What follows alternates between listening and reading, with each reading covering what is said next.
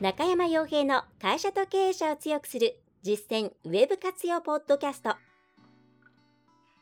この番組ではろっぴゃく社以上のウェブコンサル実績を持つ株式会社ラウンドナップ代表取締役の中山が会社経営者に必要な内容に絞り込んで抑えるべきウェブの話題やトピックスをビジネス目線でお伝えしています。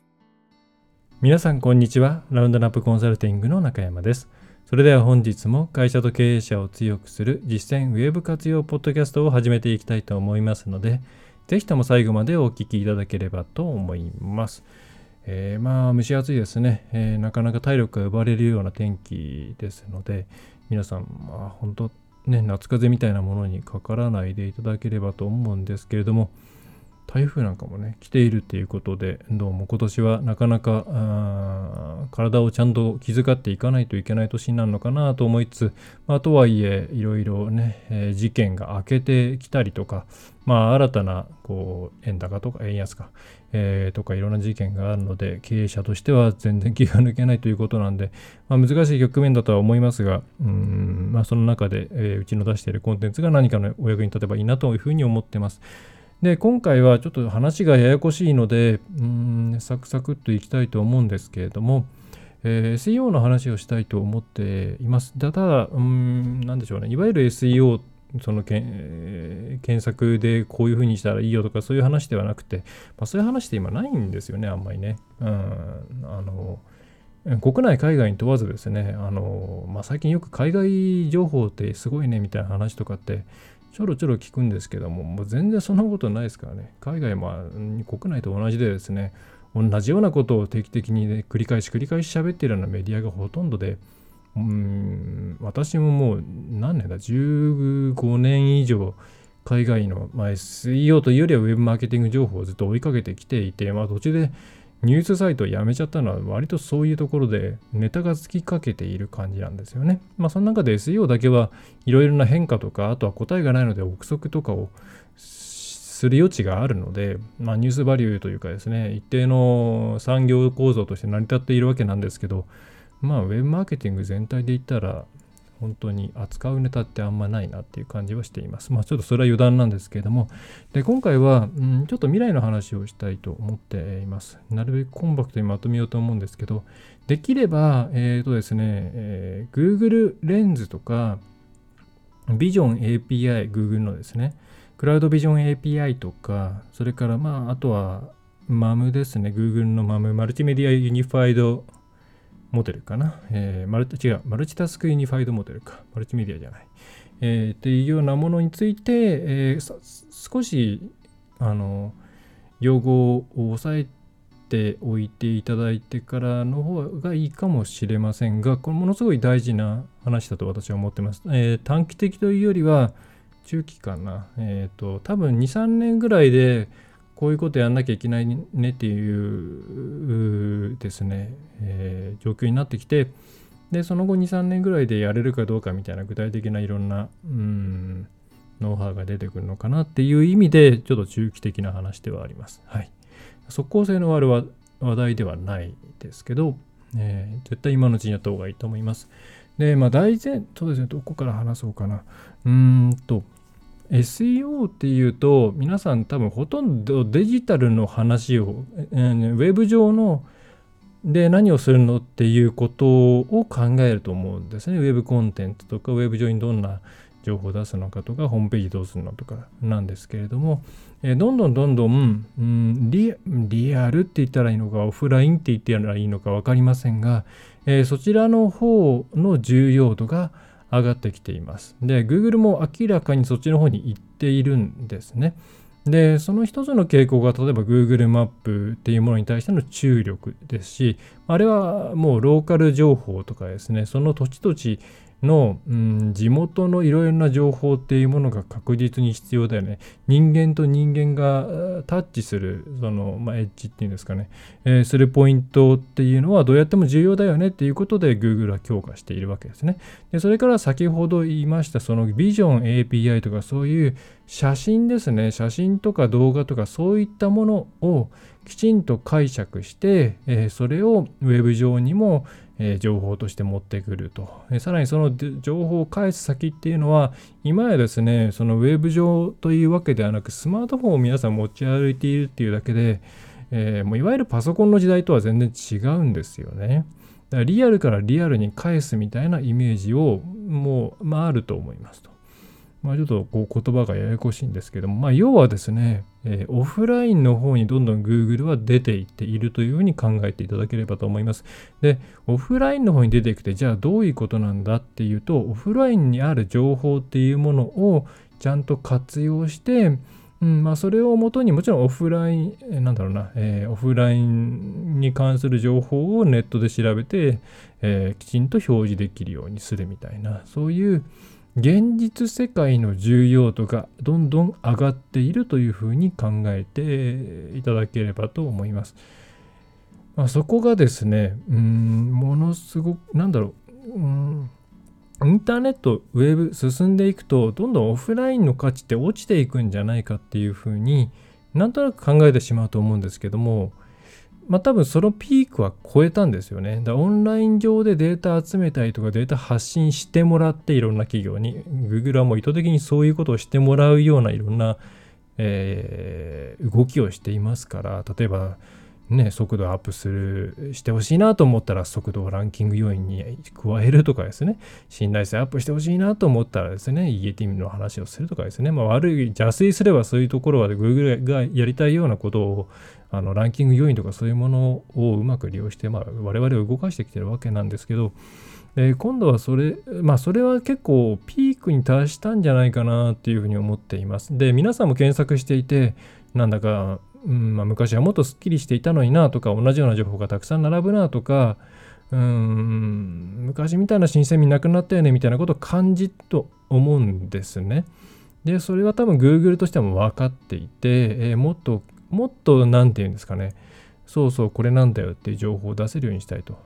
で、その時にじゃあ何に Google が注力してるかっていうと、うん、現実世界そのものを切り取って、それをきちんと解釈して、でそれを元にした情報を出す。はい。ちょっと具体性がないのでイメージしづらいかもしれないんですけれども、えー、具体的な部分まだ全然わからないので、えー、ちょっと私もこれ以上具体化したところで嘘になっちゃうかもしれないんで言えないんですけど、まあ、例えばですね、うーん、そうですね、ちょっとわかんないですよ、わかんないですけど、例えばクラウドビジョン エーピーアイ を見ると、顔検出のページがあるんですね。で、顔検出って、まあ、よくビデオカメラとか、まあ、一眼とか、まあ、今はもう安いものでもそうなのかな、スマイルシャッター機能みたいなものとか、顔追跡機能みたいなものがあったり、あるいは、えっと、まあ、Google フォトなんかは顔、顔ごとに、アルバムを自動的に作ってくれるっていう、まあ、その顔認識ですよね、えー、というものをしてくれたりと、うん、いろいろ顔に関しては、まあ、昔から、えー、技術があるわけなんですけど、 Google としてもクラウドビジョン エーピーアイ を使って顔の検出ができる。ただ、それは顔がどれだとかそういうところにとどまる話ではなくて、えー、その人の顔を撮りました。としたら、それが喜んでいるのか、悲しんでいるのか、怒っているのかとか、そういう感情分析とかまで一緒にやるんですね。で、えー、おそらくそれ以外にもいろいろなことやってくると思います。あのクラウドビジョン エーピーアイ の説明のところを見ると、まあ、今ちょっと私見てるんですけど、えー、顔属性とかですね、あの顔そのものに関してはプライバシー情報なんで、えー、サポートしないんですけど、クラウドビジョン エーピーアイ ってクラウドビジョン エーピーアイ 使ってもフェイスタイムじゃないフェイス アイディー みたいなことはできないんですけど、えそうじゃないなんかこうつけてるものとかですね、えー、もしかしたら将来的には、まあ、これもちょっとセンシティブデータかもしれないですけども、そのえっと顎関節症とかですね、なんかこうおできとかそういったもの、医学的な情報も加わる可能性もありますよね。まあ、そういうところまで Google やろうとしていて、特に感情分析って、これはクラウドビジョン エーピーアイ のデモかサンプルかなんかでえーとですね、画像をアップロードすると、そこに映っているものが何な、何なのか、まあ、Google はこう考えているよっていうのを試せるページがあるんですけど、そこに顔の画像をアップすると、例えば笑顔とかの画像をアップすると、まあ、あの喜びきゅうじゅうとかですね、なんか、えー、驚きじゅうみたいな感じでですね、分解した結果を見せてくれるんですね。はい。で、それ結構ですね、やってみるとですね、面白いんですけど、まあ、当たってるとこが多いんですね。で、そういうふうに、えー、例えばまあそういう感情分析みたいなものも、えー、やるという意味での顔なんです。で、これがじゃあ何にマーケティングにどう関係あるのかっていう話なんですけど、例えばですね、えーまあえー、ちょっと物事を単純化して言うと、そうですね、えー、じゃあ皆さんのお店があります。おみ皆さんのお店のロゴが、えー、見えてます。その前で写真を撮る人って、まあ、うーん、今の時代、まあ、どこだって写真大体撮られますよね。うん、それから、えー、偶然何かこう YouTuber の動画に映り込むかもしれないですし、えー、あるいは、まあ、自分たちでお客様の声とかのなんかを撮るときに映り込むかもしれないですし、えー、全然違うなんかホームビデオかなんかに入るか、まあ、その個人のですねインスタとかにアップしたような写真に映り込むかもしれませんと。で、そこのところで自分たちのお店の中で食べているご飯を食べている、まあ、例えばですね、じゃあご飯にしましょう、飲食店だとしましょう、えー、食べている人の顔がみんな笑顔なのか、あるいは驚いているのか、笑顔プラス喜びプラス驚きなのか、あるいは悲しみプラス驚きなのか、これをどう評価されるかによって、おそらく Google はその店に対して何らかのフラグとかシグナルをシグナルを受け取るんですね。あ、このお店っていうのはうーんポジティブな感情を引き起こす場所だろう。まあお店というよりはまああまあ、Google マップとに登録されていればお店でもいいのかな。まあ、そのロゴとかでもいいですね。えー、っていうのはポジティブな感情を引き起こすものと結びついていると。えー、であるいはまあ驚き、サプライズみたいなものと結びついている。まあ、逆に何かデプレッションですね。失望するとかそういったものと結びついているんだとか。えー、こういう情報を Google は貯めておく。はい。でもしかしたらそうすると、えー、そのお店に対する評価っていうところにそのシグナルを使うかもしれないですね。まあ、これに関してはまあそういうとじゃあいろいろ騙せる部分あるじゃないかっていうふうに考える方もいらっしゃるかもしれないんですけど、ちょっとそういうのは置いといてください。まあ、あくまでちょっと物事単純化するための話なんで、実際にどう実装されるのかなんて全くわかんないですからね。で、あとは、えー、そうですね、まあ、例えばどこかに、えー、スポンサリングして、えっと、ロゴとかを出すっていうこともあるじゃないですか。で、先ほど、えー、その時に、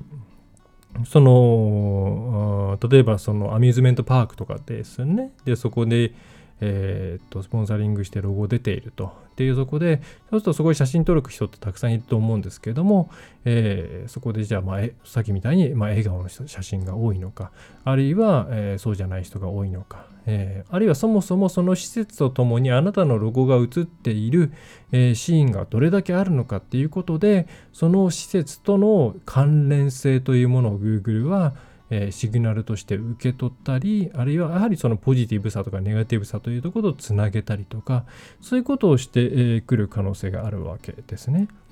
で、えー、そうすると、まあ、あとは例えばじゃあ店舗の前の、えー、様子ですね。例えば掃除されてんのかとか、ガラスがきれいなのかとかですね、えー、それからそう整理整頓されているのかみたいなものも Google はおそらくこれも解釈できるようになりますと。で、そうすると、えーまあ、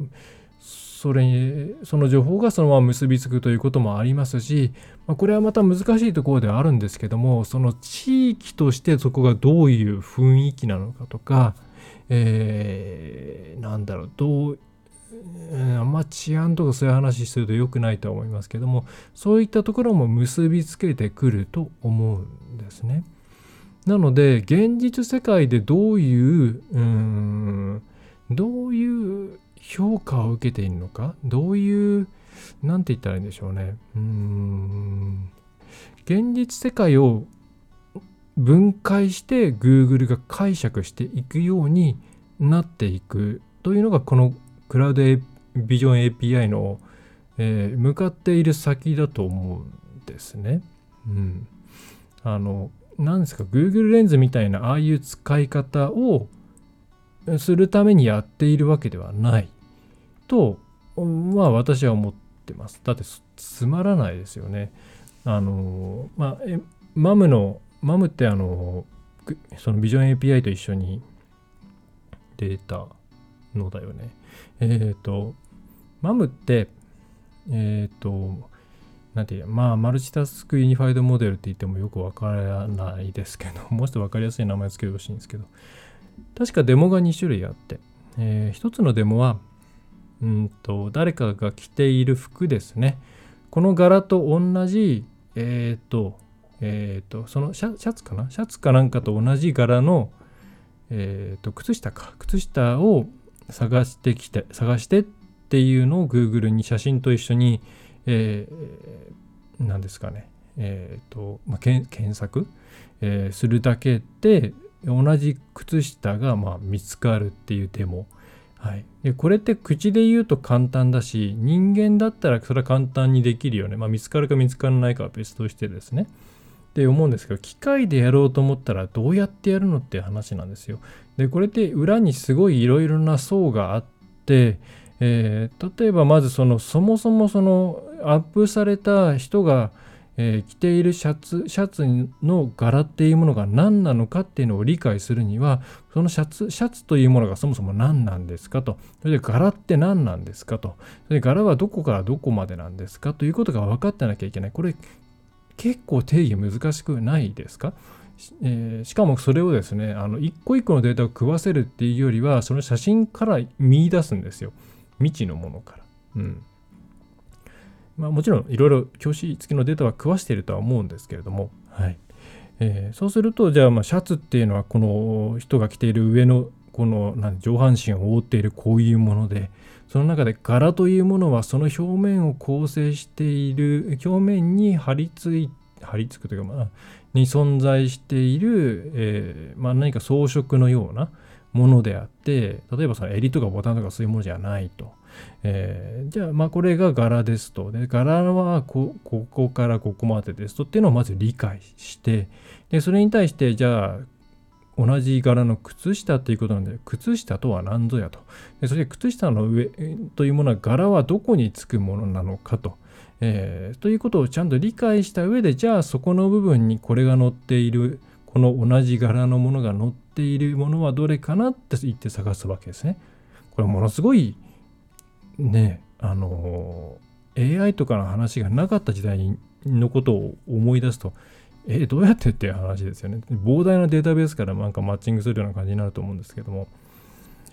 えー、そういうことをしている。でもう一個のがこれは覚えてますけど、えー、自転車のチェーンが外れちゃいましたっていう動画だったか写真、写真かなんかがあって、でそれに対して How to fix というふうに検索をすると、えーまあ、自転車屋さんニアバイのけん近くのですね自転車屋さんとかの、まあ、サービスサイトとかが出てくるような、まあ、そんなデモだったんですね。これも難しいですね。あのまずですね How to fix しか言ってないんですよ。チェーンが外れたとも言ってないん確か。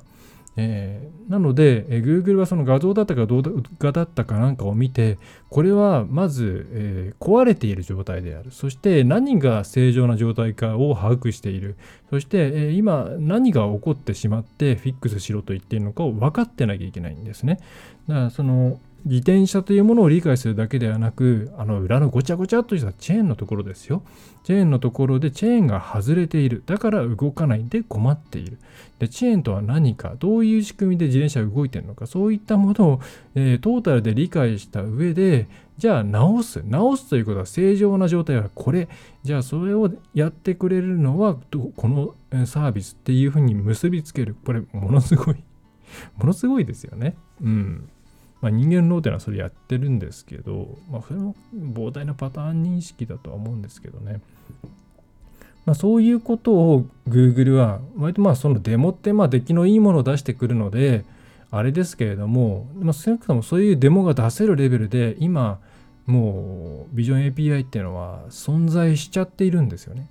でこれがいちねんにねんさんねん経ったらどんどん精度は上がっていくわけですと。そうするといろいろな Google まあ、Google 自身が撮影する、例えばストリートビューとかで撮影するものもあれば、えー、いろいろネット上に存在しているいろいろな画像とか動画とかそういったものを情報源として取り入れていて、どんどんオフラインの世界に関しても、えー、いろんな切り口で情報を抜き出してくるっていうことを Google はやっていくと思います。はい、なのであの非常にこうローカルが強い、あのどっかで僕書いた、えーと、これから絶対ローカル企業でしかも柔軟性の高い中小企業が強いって書いた気がするんですけど、メルマガかなメルマガかもしれません。えー、それは結構そういうとこもあって、えー、やっぱりでっかい企業だとその統制取れないですからね。視点がいっぱいあって全部ところで同じようにやれって言ったらですね、まあ今の時代絶対暴動じゃないですけど、まあ、一筋縄ではいかないわけですけど、まあ、中小企業であれば、まあ、命令系統そんなに複雑じゃないこともあって、まあ、あるいはやろうと思えばその分かっている人たちが頑張ってやっちゃえばできる範囲でもあるので、動きやすいし方針転換もしやすいし、まあ、ローカルであるということで地域に根ざしている、まあ、地域証券の会社がほとんどですよね、中小企業って。そうするとお客さんに対していろいろな働き方も働きかけもできますから、まあ、こういう、えー、リアルとかオフラインの世界で自分たちを見せるっていうことが結構うまくできる、やりやすいんですよね。まあ、それでローカル企業強いですよっていうことを書いたんです、うんまあのはそういう理由もまたあるんですけれどももも、えー、さておき、えー、そういうふうに、まあ、オフラインの世界をどんどん切り取ろうとしているっていうことをまずちょっと大前提というか一つお伝えしたいこととして、えー、まず受け取っていただければと思います。で、じゃあそうなったらじゃあどうしたらいいのかっていうところだと思うんですね。で、ここからが結構仕込みが必要なので、動くなら早めに動いておいた方がいいですよってところに当たるわけなんですけど、Google がまず皆さんのうん、皆さん現実世界を切り取った時にいろんな形でこう情報をそこから取っていった時にきちんと皆さんがそこに乗っていかないといけないわけですね。例えば検索、ね、最初の何でしょうね、ホームページ作った時のことを思い出していただきたいんですけれども、えー、自分たちの会社名とかサービス名を分かってもらうには画像、昔の話ですよ、画像ではなくって、えー、テキストでこういうのを書いてとか、やっているサービスはきちんとこう分かりやすく文字で書いていって、で検索エンジンに登録をしてちゃんとインデックスされているか確認をしてとか、いろいろネット上で Google の、うん、Google に情報をうまく持っていってもらうためのいろいろなことをやってきたと思うんですね。まあ他社にやってもらったかもしれないですけども。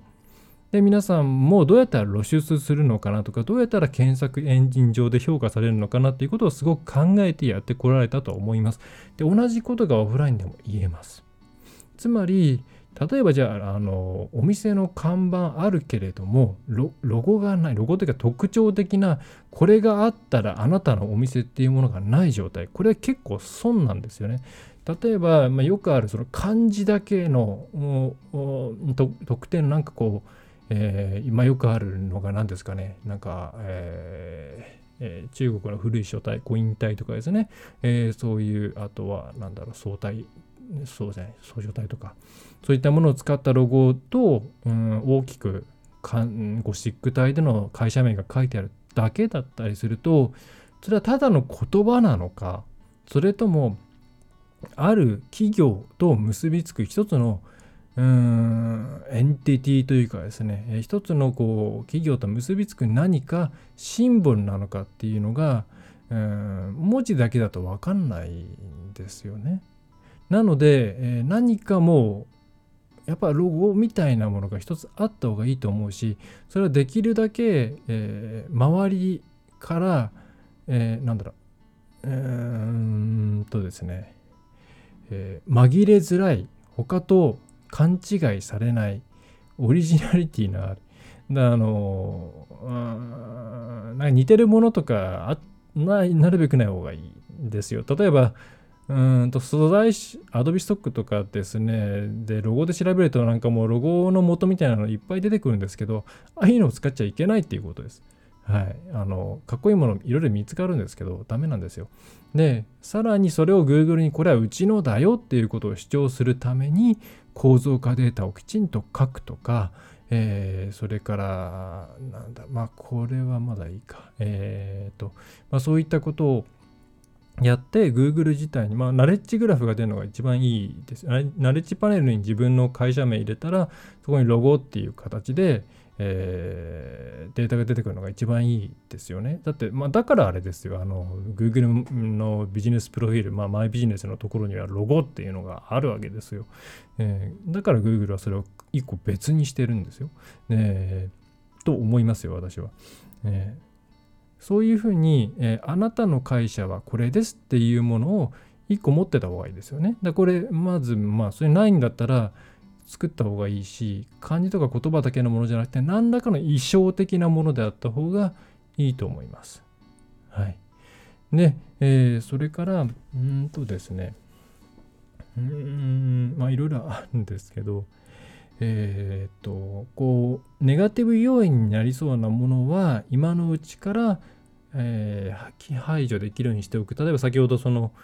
えー、と店舗の前がきれいじゃないとかですね、ゴミが多いとかごちゃごちゃしてるとか、えー、そういったものって、まあ、店舗の前掃除すら済む話ではあるんですけれども、なかなか続けるの大変ですよね。うん、でそうしたら、えー、それを習慣化する期間っていうのが必要になってくるんで、今からちゃんとやった方がいいですよね。で、それからいろんなところにじゃあロゴをスポンサリングでロゴを出したり、店舗もまあロゴを前に掲揚し、掲示している。でもそれが見にくい場所にあったりすることもあるじゃないですか。こう、こう木、木が近くにあったり、あるいは周りにいろんな情報があったりして。そうじゃなくって、えー、すっきりとそれだけが認識できるようにしなきゃいけないとか。あとはそのポジティブな、さっきのその人間の話であれば、何でしょうね、この辺で写真撮ってもらったら、えっと、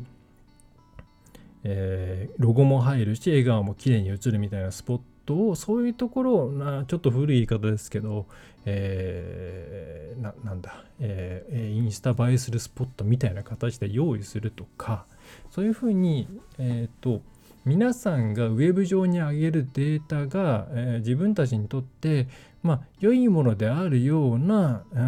ん、下ごしらえをしていった方がいいと思いますと。はい、あとは何でしょうね。まあ、現実的に言うと、あと何だろう。まあ、いろいろもうちょっと大きな企業さんだと、その他のところで、例えばスポーツとかの団体のですね、えー、ユニフォームにロゴ乗っけてるとか、そういうケースもあると思うんですけども、まあ、その時にもやっぱりうーんそのチーム、まあ、そのチームを応援したいから出していると思うんですけど、えー、もっと何でしょうね、自分たちのち、えー、会社とそのチームの関係性が見えるような露出の仕方はないかなということを考えるとか、ちょっとここは私もあんまりアイディアがないんですけど、うん、現実で、えー、切り取られた時に、うん、まあいつ来てもいいよぐらいの気持ちに、えー、なってもらう。あの Google さんが、まあ、直で見に来てですね、なんか、えー、そしていろんな情報を持っていったとしても、もうじゃあ自信を持ってどこ切り取ってもらってもいいよっていうふうに思ってもらえるような状態にしておくと、えー、このから先ですね、えー、非常に有利な立場に立てると思います。はい。まあ、そのあたりが、えー、っとですね、あ、僕最初言ってなかったかな、ごめんなさい。えっと、これあのビジュアルサーチって言って、えー、海のあ、名前つけたのは別に私では何でもなくて、あの、えー、モズですね、エスイーオー モズって昔言ってましたけど、えっと、モズ、エムオーゼット という海外の、まあ、老舗の エスイーオー 会社、エスイーオー 会社って言っていいのか、まあ、ウェブマーケティング会社があって、そこのブログでですね、えー、クリス・カーター、クリス・カーターじゃない、えー、クリス、えー、あ、もっと記事 見, 見ていけばよかった。えっと、クリス・カーターって俳優さんですよね。なんだっけ、ちょっと待ってください。えー、あクリ、あ、クリスタル・カーターさん、あ、本名なのかな、えー、の エスイーオー in Real Life、えー、Harnessing Visual Search for Optimization Opportunities っていう記事がにせんにじゅうにねんじゅうねんだからろくがつのにじゅうくにちにですねありますんで、えー、そこの内容、えー、そこに出てきます。ビジュアルサーチという言葉ですね。多分ビジュアルサーチ自体はこの人の造語なんじゃないかなって気がするんですけど、まあ、あんまり別にまあ名前に対して、えー、名前がどうこうっていう話ではないんですけどね。はい。あんのかな、なんのかな。あ、でもビジュアルサーチっていう言葉はあるのかな。えー、まあいいや。はい、いいです。えー、まあそういうふうにあの画像検索 エスイーオー と勘違いしないでほしいってことですね。はい。画像検索 エスイーオー ってですね、シンプルにあのあるクエリに対して自分たちの画像も、まあ、極論あのなるべく露出させたいっていう話ですね。流入加工するために。だからそれはまあ今現在で言えばその基本的にテキストデータで、えー、どれだけデコレーションできるかって話になってきますから、まあ、オルトタグとかですね、あるいは周辺のコンテンツとか、うんまあ、ファイル名が関係してっていう噂もありますけれどもね。はい。えーまあ、あとなんだろう。うんスキーママークアップとかなのかな、えー、が自由になってきますけど、けど、で、あ、だこれと絡めるとですね、画像検索、あの、これ私も、あ、そうなんだって思ったんですけど、このさっきの エスイーオー in Real Life の記事にあるんですけど、えっ、ー、と、検索するとですね、そのオルトタグ、オルトタグじゃない、オルト属性にも、それから周辺のコンテンツにも、えー、ファイル名にも、えー、あその検索したキーワードが入っていないにもかかわらず、えー、出てくる画像っていうのが結構あるらしいんですね。確か、確か、えー、記事で言うと にじゅっパーセント ぐらいがうーんそういうものだと。結構な割合ですよね。で、それを にじゅっパーセント の画像が大体ですね、その画像の中にその検索しているキーワードが入っていたり、あるいはその企業検索、このサンプルが確かですね、中国のキアかなんかのサンプルなんですけど、えっと、ロゴが入っているだけみたいなパターン。だからそれは画像の中の文字を読めるようになっているっていうレベルの解釈というよりは、えっと、ロゴだけでもいいっていうことは、まあそういうふうにロゴっていうエンティティとキアっていう言葉とがつながっているっていう、まあ、さっきの話にのなんだろうなさっきの話につながってくんじゃないかな。単純にその画像の中の文字を認識できるようになりましたっていう話ではなくないと考えてもらった方がいいんじゃないかなと思います。はいね、もう結構そんなにもうだからなんでしょうね、食い込んできてるんだなっていう印象はありますね。で、うーんと、まあちょっと、あの、この話は私もまだいろいろまとまっていないんですが、えー、まとまっていないというか推測の話が多くなってしまうんですので、まとめる、えっと、ちょっとここまでをまとめると、えー、Google は、うん、オンライン上でのデータ収集っていうものに多分一旦区切りをつけていて、えー、オフライン上のデータをどうやってうまく、えー、スクレイ、えー、いろいろ集めてきて、でそれをもとにより良い検索結果を返せるかっていうところに、えー、フォーカスを今、まあ、フォーカスがリソースをいっぱい投入していると思います。で、その、えー、一番大きなプロジェクトの一つが マム プラス Google レンズ、まあ、要するにビジョン エーピーアイ、クラウドビジョン エーピーアイ っていうことだと思います。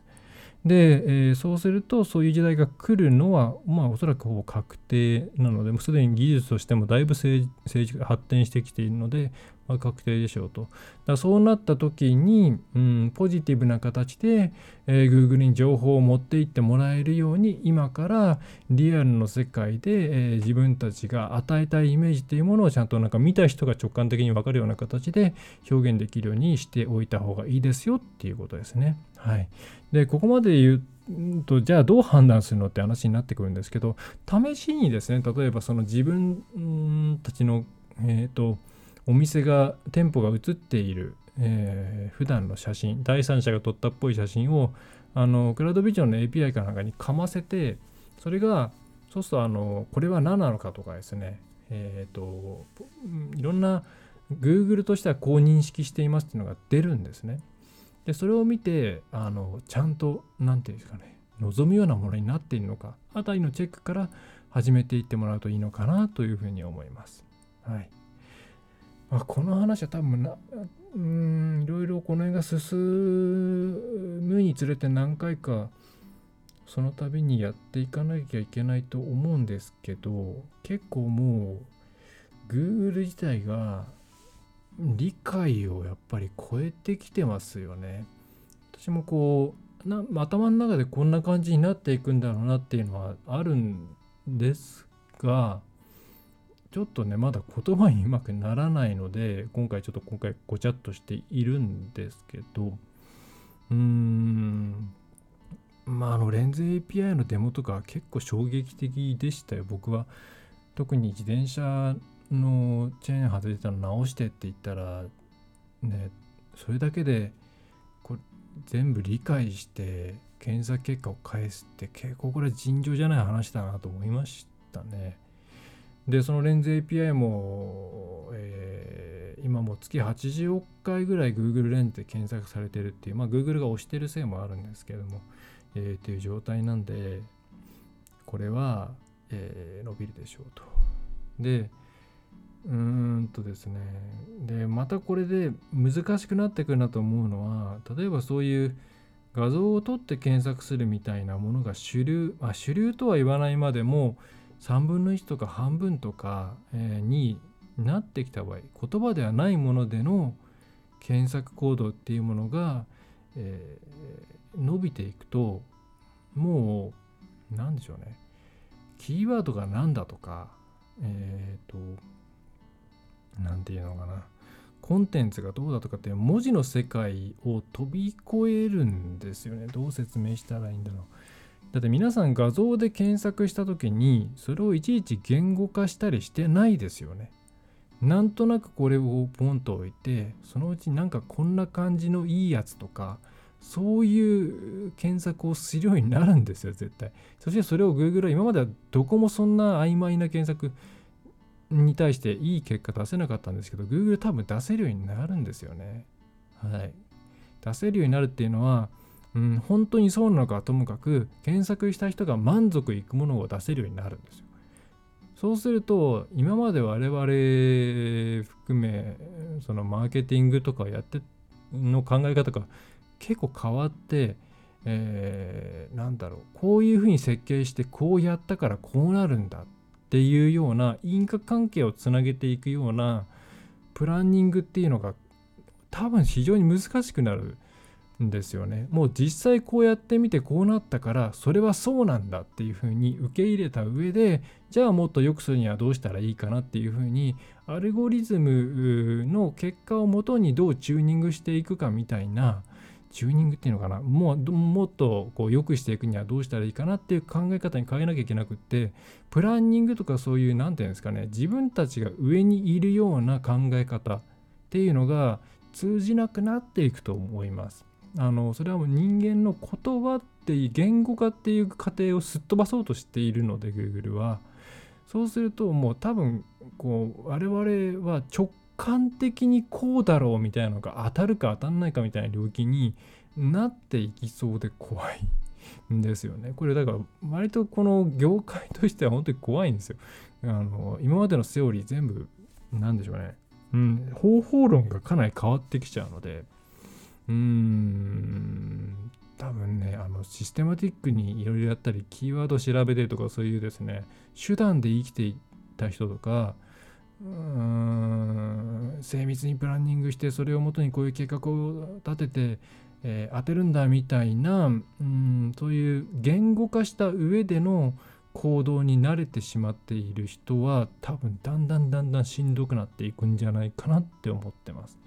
でそれに対してじゃあ我々どうしたらいいかっていうと、一つはもう思いっきり、えー、自分たちの感覚を研ぎ澄ますっていうですね、なんか抽象的な話が一つと、もう一つはその、まあ、アルゴリズムとかっていうのはやっぱりちゃんと学勉強しなきゃいけなくて、えー、そしたらその何でしょうね、ちょそれをハーフ&ハーフぐらいで使うっていうのが多分このにせん、まあ、今にせんにじゅう、にせんさんじゅうねんぐらいはそういう形になっていくんじゃないかなっていうふうに思ってます。まあいろいろお話を伺うと、まあ、特に広告領域なんかだと今もう本当はそういうことなんですよっていうふうに聞きますけどね。うん、まあビヨンドディスクリプション的な部分をどういうふうに、えー、意図的に拾っていくかということですね。はい。ちょっと今回誰を対象にしているネタなのかっていうのがちょっと分かりづらいのは生じでちょっとやったんですけど、えー、そんぐらいちょっとパラダイムが変わってくるので、えー、ぜひですね、えー、今までのなんだろうそのなんかキーワードとか言葉中心のウェブマーケティングってそろそろ終わるのかなみたいな感じを持っておいていただきつつ、まあ、皆さんはですね目の前のお客さんがどうしたら喜んでくれるのかなとか、えー、どういう姿を見たら他のお客さんも来てくれるのかなとか、そういう定性的なものをたくさん積み重ねておいていただければ、うーん多分誠実に真面目にですねお客さんのことを考えて商売していれば多分うまくいくとは思います。まあ、これはあのなんでしょうね、深いこと考えずにいいコンテンツ書いていれば上位表示しますよっていうところと全く同じで、えー同じなんですよね。オンラインオフラインに置き換えただけなんですけども、まあそういう風になっていくんじゃないかなと思います。はい。えー、ということで今回はなんかこれを元にいろいろ、いや私はこう思うとかですね、いやこれはこうなんじゃないかみたいなことがあれば、ぜひあのー、ねなんか匿名でもいいんで、えー、ご意見を送っていただけると嬉しいなと思います。はい。結構一大転換期に来ていると私は勝手に思っています。はい。えー、そんな感じですかね。はい。なんだかんだよんじゅっぷん変な話にお付き合いいただいてありがとうございます。はい。えー、お知らせは特にないですけど、ないですけど、えっと、ないです。えー、いろいろ診断とか、ウェブコンサルとか、単発の、えー、まあ、あとホームページ制作、いろいろやっていますので、まあ、よかったらあのホームページの方ですね、えー、ポッドキャストだけじゃなくて、メルマガとか、ライン の配信とか、えー、過去のいろんな記事とか、まあ、あとは、えー、よく寄せられる質問集みたいなものとかもホームページの方に用意はしていますので、えー、ラウンドナップウェブコンサルティング、まあ、あるいは中山洋平で検索をかけていろいろ見ていただくといい、えー、嬉しいなというふうに思います。はい。それでは、えー、本日は以上です。えー、最後までお聞きいただきましてありがとうございました。えー、ラウンドナップウェブコンサルティングの中山がお送りいたしました。何かお悩みのことがあればいつでもご相談ください。ではまた次回。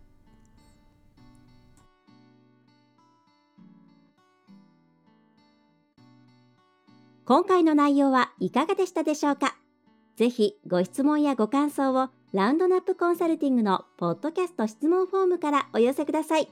お待ちしております。また、ホームページにてたくさんの情報を配信していますので、ぜひブログ、メールマガジン、郵送ニュースレターや各種資料 ピーディーエフ もご覧ください。この世からウェブを活用できない会社をゼロにするを理念とする株式会社ラウンドナップがお送りいたしました。